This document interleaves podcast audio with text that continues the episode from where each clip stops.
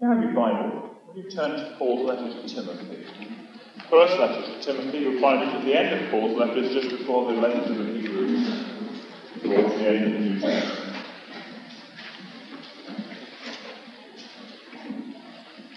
First Timothy. Lord, we pray that you will again give your word authority. And we pray that what we hear will be not just another sermon, but something that grips us and changes us. Lord, again, we want to take a step forward this morning that will make, a, make us better followers and better people. In Jesus' name. Amen. Now, in September, we've got some plans afoot to adjust our program a little bit to give some room for equipping the saints, is what Ephesians 4 calls it. Training, developing gifts, leadership potential, drawing out and encouraging people to develop their contribution and their, to grow as Christians. Uh, I was asked a question through a book, the, the kind man that wrote the book put the question in for me uh, quite recently. Are you conscious at the moment that you are growing as a Christian? Now, I don't know how you were when you were first, first became a Christian, but I'm not, I, it was just the goodness of God to me, really, that I was aware of vast changes. Now, those that knew me at the time would recognize that that was very necessary. but it's possible, isn't it, when you've been a Christian for a while, to get a little bit smug. You know enough to get by. Yes? And your awareness of actual progress, growth, development can plateau. I wonder if you plateau. Honestly now, don't answer me, just answer it to yourself. Are you still steaming on, growing in grace and in the knowledge of the Lord? Peter put it it's quite an important question because if I plateau, I stagnate. One of the things that I need to constantly do is come, go on growing. If I ever get to the place in my Christian life where I say, well, actually, I'm quite good now, I've lost it. And that whole area of personal growth and development is at the background to what are known as the pastoral epistles 1 and 2 Timothy and Titus. And uh, these letters that Paul wrote to his friend. And over the months ahead, I want, I'm going to preach through um, certain parts in particular of Paul's first letter to Timothy to just look at the background of how he encouraged a young man to grow. Now, we, if you just turn to the first chapter, he begins this way. He begins by introducing himself, Paul, an apostle of Christ Jesus, by the command of God our Saviour, and of Christ Jesus our hope, to Timothy, my true son in the faith. Um, it's the, the word he uses there for son. It, it, it better conveys the idea of child the one that I brought forth. And uh, teacher disciple relationships in the Greek world that Paul was writing in often had the father son idea carried along with it. And so that Timothy is not only Paul's convert, he was certainly that, he was also Paul's apprentice. He's writing to you, You are my son that I brought to birth and brought on to maturity. That's inherent within the whole idea of the father son relationship. What a strange father, what a, what a guilty father it would be who brought his son to birth and then walked away. Fatherhood begins there, but the father son relationship goes on much farther. And so that even though Timothy is no part of Paul's apostolic team, even though he's obviously gifted and able, he's able, he, he, he's, he's instructed here, commanded, urged here to stay on in Ephesus, to put certain things right that are a bit dodgy there. So he's an able chap, he's qualified, he's, you know, he's, he's, he's got on with his ministry. And yet Paul is still in the position where he is equipping him, training him, developing him, seeking to improve who he is as a man and who he is in what he does for the Lord. And that must be crucial for me. I want to learn from what is in here to see how I can go on growing. That means amen. I hope you agree with it. The two people here have seen that before. You see, one of the tragedies for Paul was that not everybody moved on that way. That uh, in his second letter to Timothy, right at the end of his ministry, that he makes reference to some casualties. You have there a reference to Demas in 2 Timothy 4.10, where he talks about the, some of his disappointments for Demas, because he loved this world, has deserted me and gone to Thessalonica.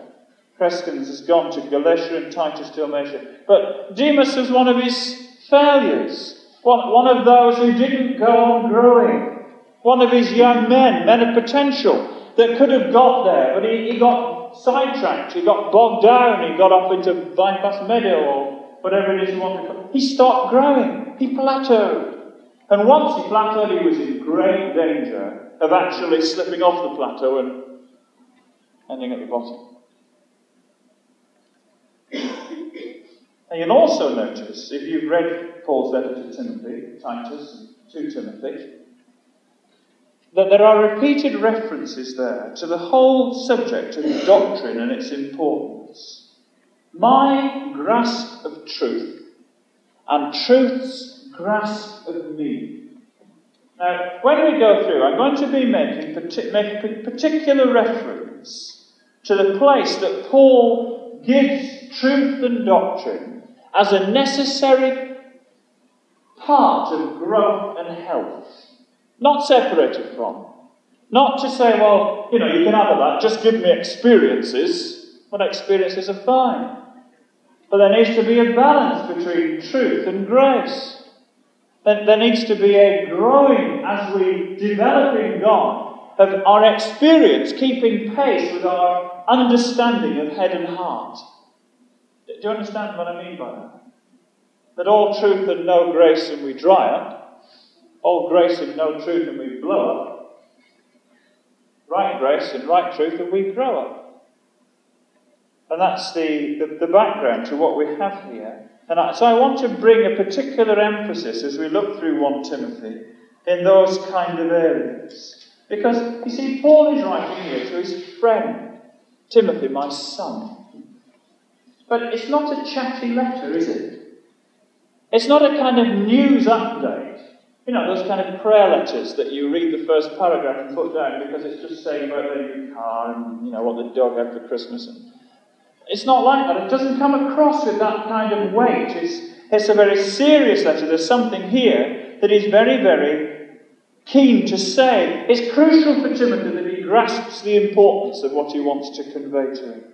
So let's look at two aspects of, the, of what, where doctrine has a part to play for us. Uh, we'll read from verse 3, with, or let's read from the top again so we have it in context. Paul, an apostle of Christ Jesus, by the command of God our Saviour, and the hope of Christ Jesus our hope, and of Christ Jesus our hope, to Timothy, my true son in the faith, grace, mercy, and peace from God the Father and Christ Jesus our Lord. As I urged you, when I went into Macedonia, stay there in Ephesus, so that you may command certain men not to teach false doctrines any longer, nor to devote themselves to myths and endless genealogies. These promote controversies rather than God's work, which is by faith. The goal of this, of this command is love, which comes out of a pure heart and a good conscience and a sincere faith. Some have wandered away from these and turned to meaningless talk. They want to be teachers of the law, but they do not know what they're talking about or what they so confidently affirm. We know that the law is good. If one uses it properly, we also know that the law is made not for the righteous, but for the lawbreakers and rebels, the ungodly and sinful, the unholy and irreligious, for those who kill their fathers and mothers, for murderers, for adulterers, for perverts for slave traders and liars and perjurers, what a lovely breed, and for whatever else is contrary to sound doctrine that conforms to the glorious gospel of the blessed God which he entrusted to me. First of all, in verses 3 to 7, are doctrine's positive effects. Now, there is a problem in Ephesus that uh, knowledge has been separated from behaviour, basically. And a kind of speculative, intellectual, mystical learning had come in. Now, there was in the early church, uh, about 50 years later, a heresy known as Gnosticism, where the Gnostics, with all their secret knowledge, it was what you might call a kind of game of spiritual snakes and ladders. If you play snakes and ladders, that every little bit of this fascinating, deep truth that you could learn and imbibe took you up a step on the ladder. And if you didn't learn them, it was like if, if you forgot some of these deeper mysteries, it was like treading on a snake. So that there were a series of heavens, and by grasping these great mysteries, hadn't anything to do with behavior, hadn't got anything to do with a personal relationship with Jesus, hadn't got anything to do with the Holy Spirit. It was all about understanding these wonderful mysteries. Ah, snakes and ladders. And Paul has to write to Timothy to say, Tell him to stop it myths and endless genealogies. Time to cut it out. Quite a strong letter. A wrong use of theory, and their motives he called into question as well. They want to be teachers of the law, but they don't know what they're talking about, or what they so confidently affirm. Not leaving anybody in any doubt as to what he thinks about the whole thing. That, uh, as far as Paul is concerned, they just want to have the status they want to feel good by influencing people. They, they want to dominate people by their theories and make people dependent on them so that they can have all these great truths that they want to pass on to them and feel good and let their egos develop. Great danger for teachers.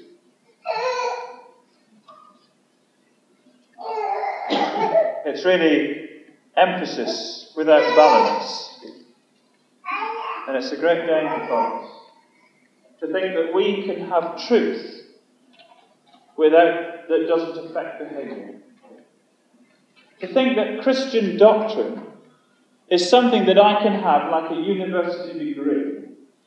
That God wants me to be clever. Doctrine is not like that. Never has been. Truth is never meant to make me clever. Truth is there to make me free and to make me change and to make me better. That's what the Word of God has been given to us for. And uh, it's, it's so easy, isn't it, to, to kind of settle into a sidetrack. Know quite what our favourite sidetracks are, but I've met some people who, who were specialists. I met one man whose life was a, was a, a, a tragic disaster whose first marriage failed, even though he was at that time the pastor of a church. And I can remember talking to him, and he said these words to me. We were talking about the second coming, and that this would happen, and then this would happen. I don't think he ever fixed a date. but, you know, it was all pie in the sky. It was all complicated, mystical theory. And um, he turned to me and said, David, I've spent 20 years researching this. And I thought, you poor fish. Spending 20 years down a blind alley that he could never ever derive any significant character improvement from at all. What a tragedy. And you know, we can be experts at Christians, as Christians, and our lives be unaffected. Isn't it awful? Have you ever met the experts on the gifts of the Spirit? Oh, the gifts of the Spirit that are this, this, this, and this, and that their lives are not credible. Isn't that awful? Isn't it a tragedy that we can have all the right ideas and yet fail to have that transposed into practice? We're good at it, aren't we? Aren't we? If only my heart and life was as good as my theory. The problem was here in Corinth that they had officially, dis, dis, uh, in Ephesus, had separated the two. They'd become one issue men. That uh, they, they, they love to have things to argue about. And we can, can't we? I once knew of a man who committed adultery and argued with his mistress about the deity of Christ when he was with her. It's not blowing mind. How could anyone argue theology in a position because of this? Because truth isn't truth until it grips me. I don't know it until I, I know it not when I've got it, but when it's got me. Can you see that? Because it's crucial to understand it. Now, you see, what um, Paul goes on to say here in this command, he, he uses the word three times in verse 1 that, he has been commanded by God. And then in verse 3 he says, Command them. Oh, I command you. And then in verse 5, he specifies what this command is. Now, where is it that truth is meant to get me? If I need to grow, and if a right understanding of God and His ways and His works is essential for my growth, how do I translate my knowledge into the goal? Well, what's the goal, first of all? Verse 5. The goal of this command is love. So, in my growth as a Christian, in my development, in where God is wanting to get me, whatever stage I'm at, whether I'm six or sixty, whether you're an infant or an elder, or whatever, wherever you're at, the goal, the growth that God wants to move you into is characterized with this, this word that, that so well describes Jesus as agape love, sacrificial, giving, concern, and grace to other people. Now, how does love grow in my heart? Have you ever asked yourself that? Why am I such a horrible person? If only I was lovely. Amen, says everybody. How does love grow? In verse 5 is the first lesson of growing as a Christian. It's there, it's clear as crystal. If you want to know how to become a lovely person, verse 5 tells you the necessary steps and qualifications to make it. If you want to grow as a Christian, if you've plateaued, the answer to why you've plateaued may well be in verse 5. It's so clear.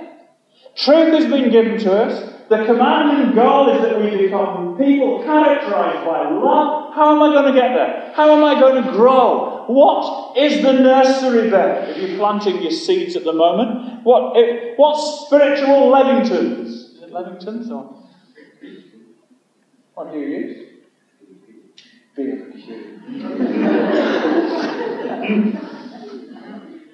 what has got to be in the Christian seed bed if truth is going to grow into love? There are three things. They're clearly, pointedly specified. Let me read it again. The goal of this command is love, which comes from one, a pure heart. If my heart is not pure, I will not grow. There are Christians who have come to a full stop because their heart is not pure. Is that true? it?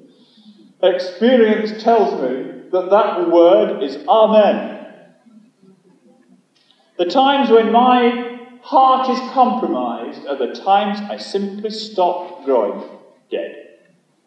Yeah? My heart is the centre of my personality. It's the fulcrum of, one might call it, the fulcrum of faith and feeling. It's the mainspring of my heart and actions. Proverbs 4 23 says so. That out of, out of my heart comes me.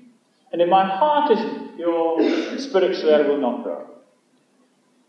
So I need to take attention to my heart. I need to make sure that things like bitterness and greed and selfishness and the, the, the blood of Christ is cleansing, has cleansed, and goes on cleansing. I need to keep a clean heart. But then there's a second thing clear conscience? Doesn't guilt buckle you up? If there's something nagging you, and unresolved, doesn't guilt put the brakes on spiritually? Doesn't it?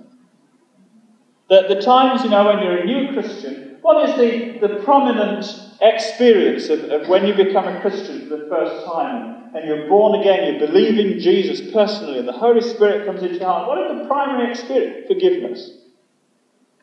And the, I remember walking away when I was first converted, if a whole load had gone off my back.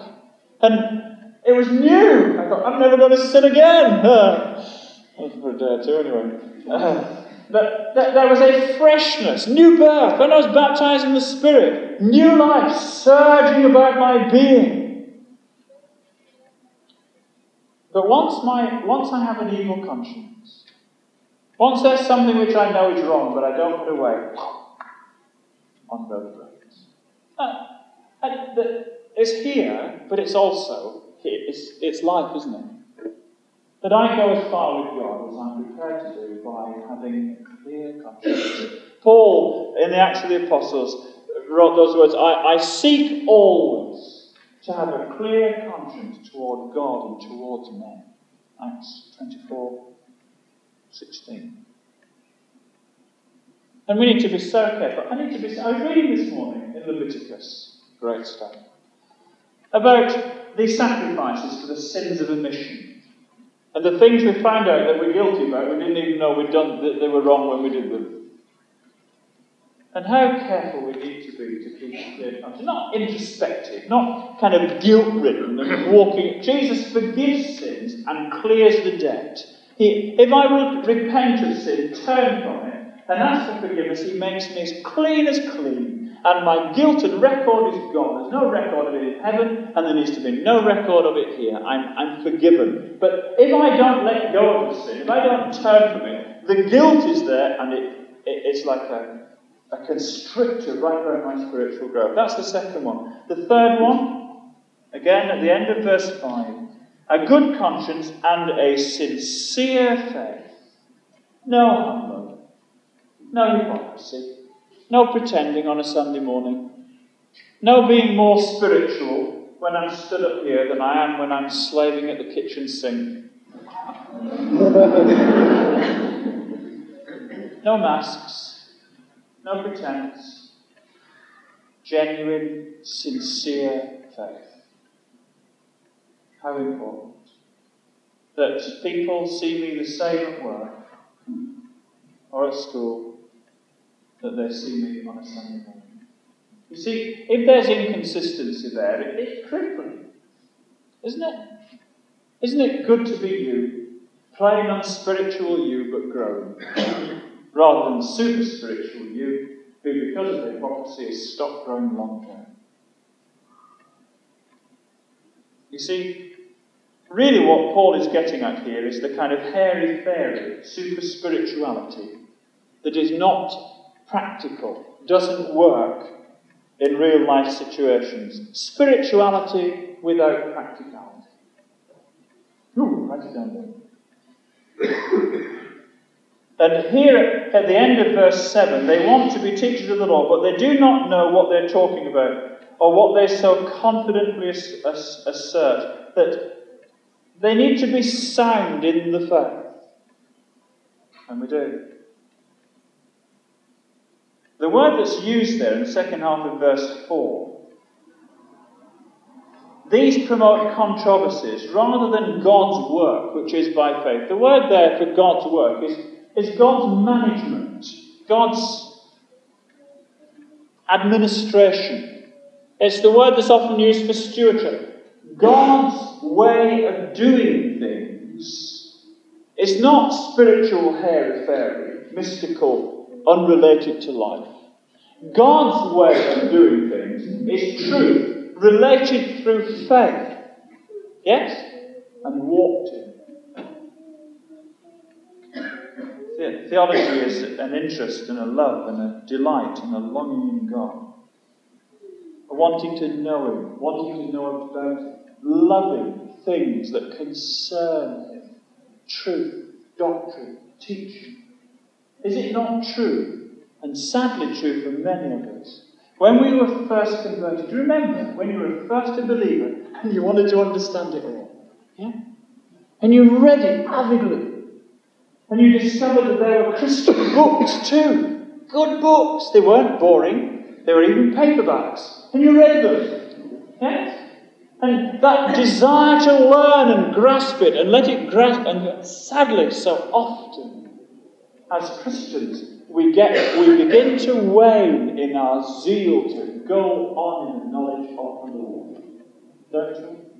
I do. So do you. and so I command you.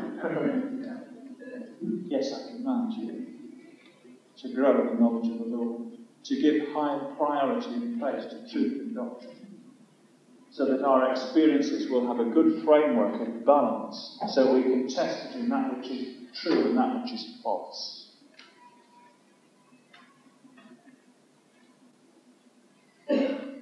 Then, secondly, in the verses 8 down to verse 11, those are the positive aspects of the the qualities that truth will produce in us. But Paul also deals with some of the negative aspects. You see, if I can take you back to the problem, that they thought that they could have experience in behaviour that was unrelated to truth. They actually started to despise the law and said that the law was really of no relevance to a Christian. A Christian didn't need the law anymore. A Christian could basically do what he wants, could be very liberal, libertine, trendy, indulgent, sensual. 20th century Britain.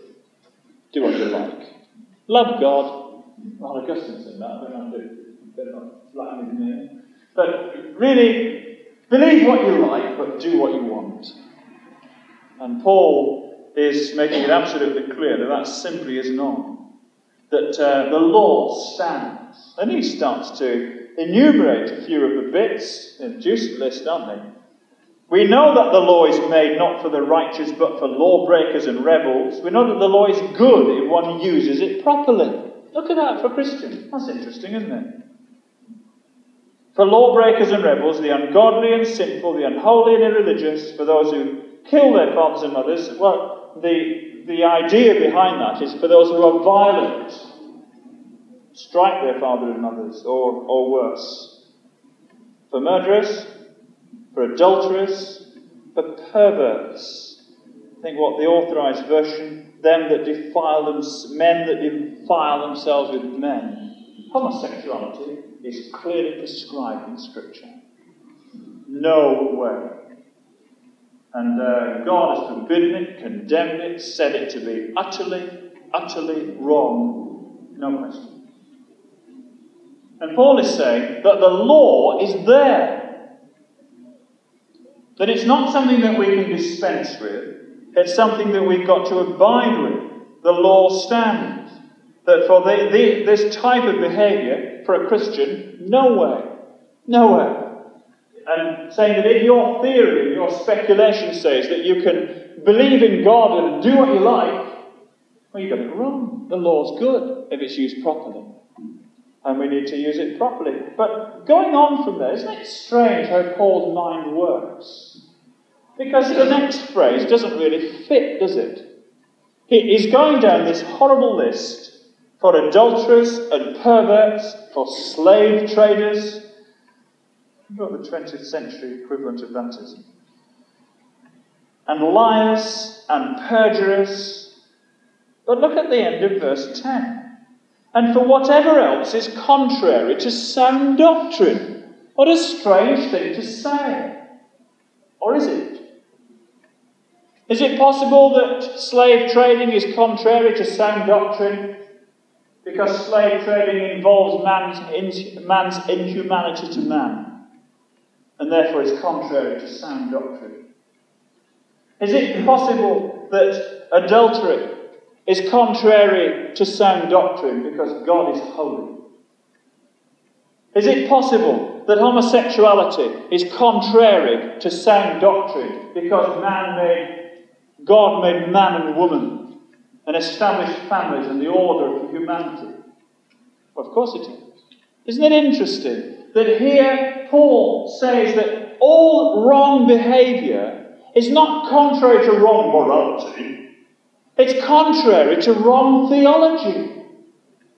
The problem of the person whose behavior is wrong is not just that their morality is wrong, it's that their view is wrong. Their understanding of truth is wrong. Their grasp of God is wrong. God's grasp of them through truth is wrong. Isn't that fascinating? When you find that, that, that interesting, isn't it? That there's a direct relationship, according to Paul, between what I believe and what I do. And, Christian, you need to grow in what you know so that what you do will keep pace and change with it. Fascinating. The two have to go together. There must be a balance between the two. And I was again in the, the book that I was reading in relation to 1 Timothy, a Bible study question um, book that uh, right at the end, having read 2 Timothy, where in 2 Timothy 3, 2 Timothy 3.16, all scripture is inspired by God and is profitable for reproof and for correction and for training in righteousness, that a man of God may stand mature, equipped for every good work. And the question that the, the man asked me, having read that, what influence do you think Scripture had on Timothy's life?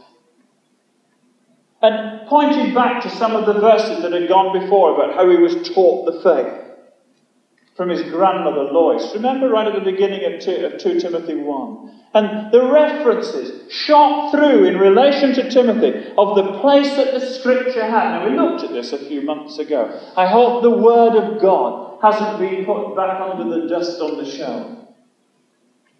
I hope that what we looked at and talked about in house group that we are growing as a people of the Word because it was the, it was the Word that made Timothy what he was. Wasn't it? Sure it was. For soundness and health and balance and growth, truth must grip me. Hope you've understood that. But the other thing which I, I think stands out, certainly stands out in the original, but it also comes across here. Now, let me read again the, the passage that we we have before us. Paul, an apostle, official. He's got something serious to say, but that was what apostles were for, really, wasn't it? That one of their jobs was not to define truth, but to clarify it and and to distinguish between truth and error from the standard of God's word that had been given. We read of the apostles' doctrine or the faith once for all delivered to the saints, yes? That uh, the gospel that has been entrusted to me, there was a standard of truth. And part of apostolic ministry was to order and to test what was being said against that truth to make sure that the truth was not undermined. And so that Paul's writing to his friend Tim, and he's starting a bit serious because he has serious things to say. To Timothy, my true son, grace, mercy, peace from God the Father and Christ Jesus our Lord. A typical first century Greek correspondence beginning with that kind of introduction. Verses 1 and 2. Verse 3, boom, straight into it. No kind of how are you? How's things, how's, it, how's it straight? Do you know, he doesn't even finish the sentence. It doesn't come across that way, but in the Greek, the grammar is incomplete. He doesn't even finish the sentence. He, he gets halfway through and, as I urged you when I went into Macedonia, stay in Ephesus. There's trouble there, there's, there's heresy. They're teaching things that don't affect behavior. Command them to stop it. But in mid flow, the urgency of it is upon the man. It's crucial that if I don't get truth straight, my life will not work. And it is so urgent about it. I can remember Jonathan, our friend from Wales, his father telling him one, one occasion when he was at, um, in Port Talbot listening to Martyn Lloyd-Jones before he moved to Westminster Chapel. Um, well, it was when, he, when the doctor was at, at Port Talbot, but he was in Wales in the, in the chapel that they, in the big preaching meetings, it was often the practice of what was called a double header. You know what? If you know anything about steam trains, if you had a great embankment to get a train up there, you had a double head, two trains on the front. Well, they called these great preaching occasions double headers because you had two sermons. Actually preached at one. The, the decent preacher is put on second, and the kind of filling, like the film, they put that on. Well, I, I preached first. and uh, that Martyn Lloyd-Jones was on second. And I can remember Jonathan's father saying, This fellow preached heresy, liberal nonsense. If there wasn't much that this first preacher didn't deny by the time he'd finished. And he said, Lloyd Jones, as soon as the man sat down, ran up the steps, grabbed the Bible, and started preaching for all he was worth. Because he was so angry, urgent. The, the truth mattered. He ran up the steps. He couldn't get there quick enough to put right the wrong that had just been put. And there's something of that here, isn't there? Timothy, command them to stop it. Because truth is crucially important. What I believe, really what has gripped me, will change me. And so that it's urgent that the correction is made. In verse 11, that conforms to the glorious gospel of the blessed God which he entrusted for me. The gospel must be kept pure and simple. The gospel that says that God is holy and that I've sinned against him and that my sin will condemn me, but that Jesus came to bear the consequences of my sin in his own body, that I might be forgiven if through repentance and faith I take a personal interest in the death of Jesus. And if I yield my life to Him and He comes into my heart and changes me and becomes Lord in my life by His Spirit indwelling, that in that way this blessed gospel can take hold of me. How important if it's my sin, God's love, Jesus' sacrifice, a new birth, a new beginning in my heart, Keep myths and genealogies and argument. Keep it away. Keep the gospel pure and simple. And Paul is contending for that, and it's so important that he does. But then, going back to Timothy, and I'm close.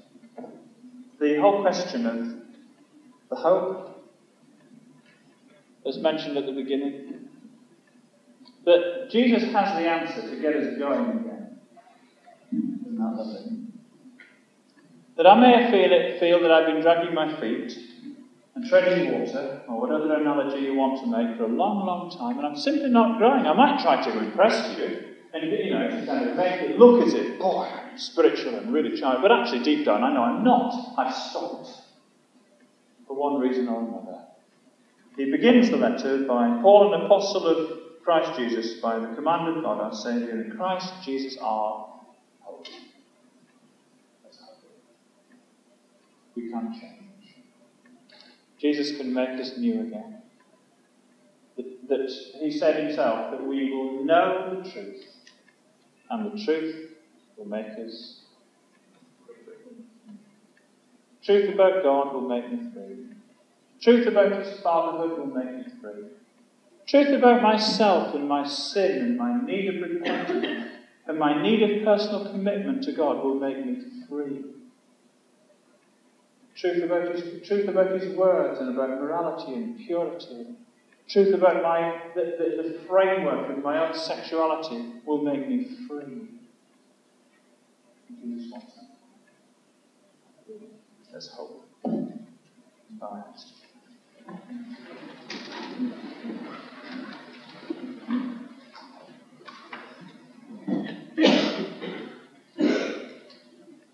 God, you know your presence. Thank you for how interested you are in us.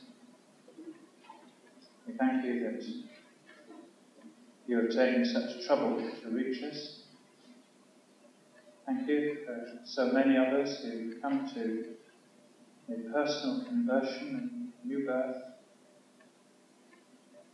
the fullness of the Spirit, and your leading and protection and provision in our lives, Lord, we're deeply grateful we want to go on. We know that we don't go on as a church unless we go on as individuals. And Lord, some of us are young people and we We're in danger of being like Demas, who loved this world was just ensnared and blinded. And Lord, we say, will you please let your truth take us on? Just pause there for a moment and speak quietly in your heart to the Lord. If that's true for you, if you need to go start growing again, just tell it quietly, just in your heart.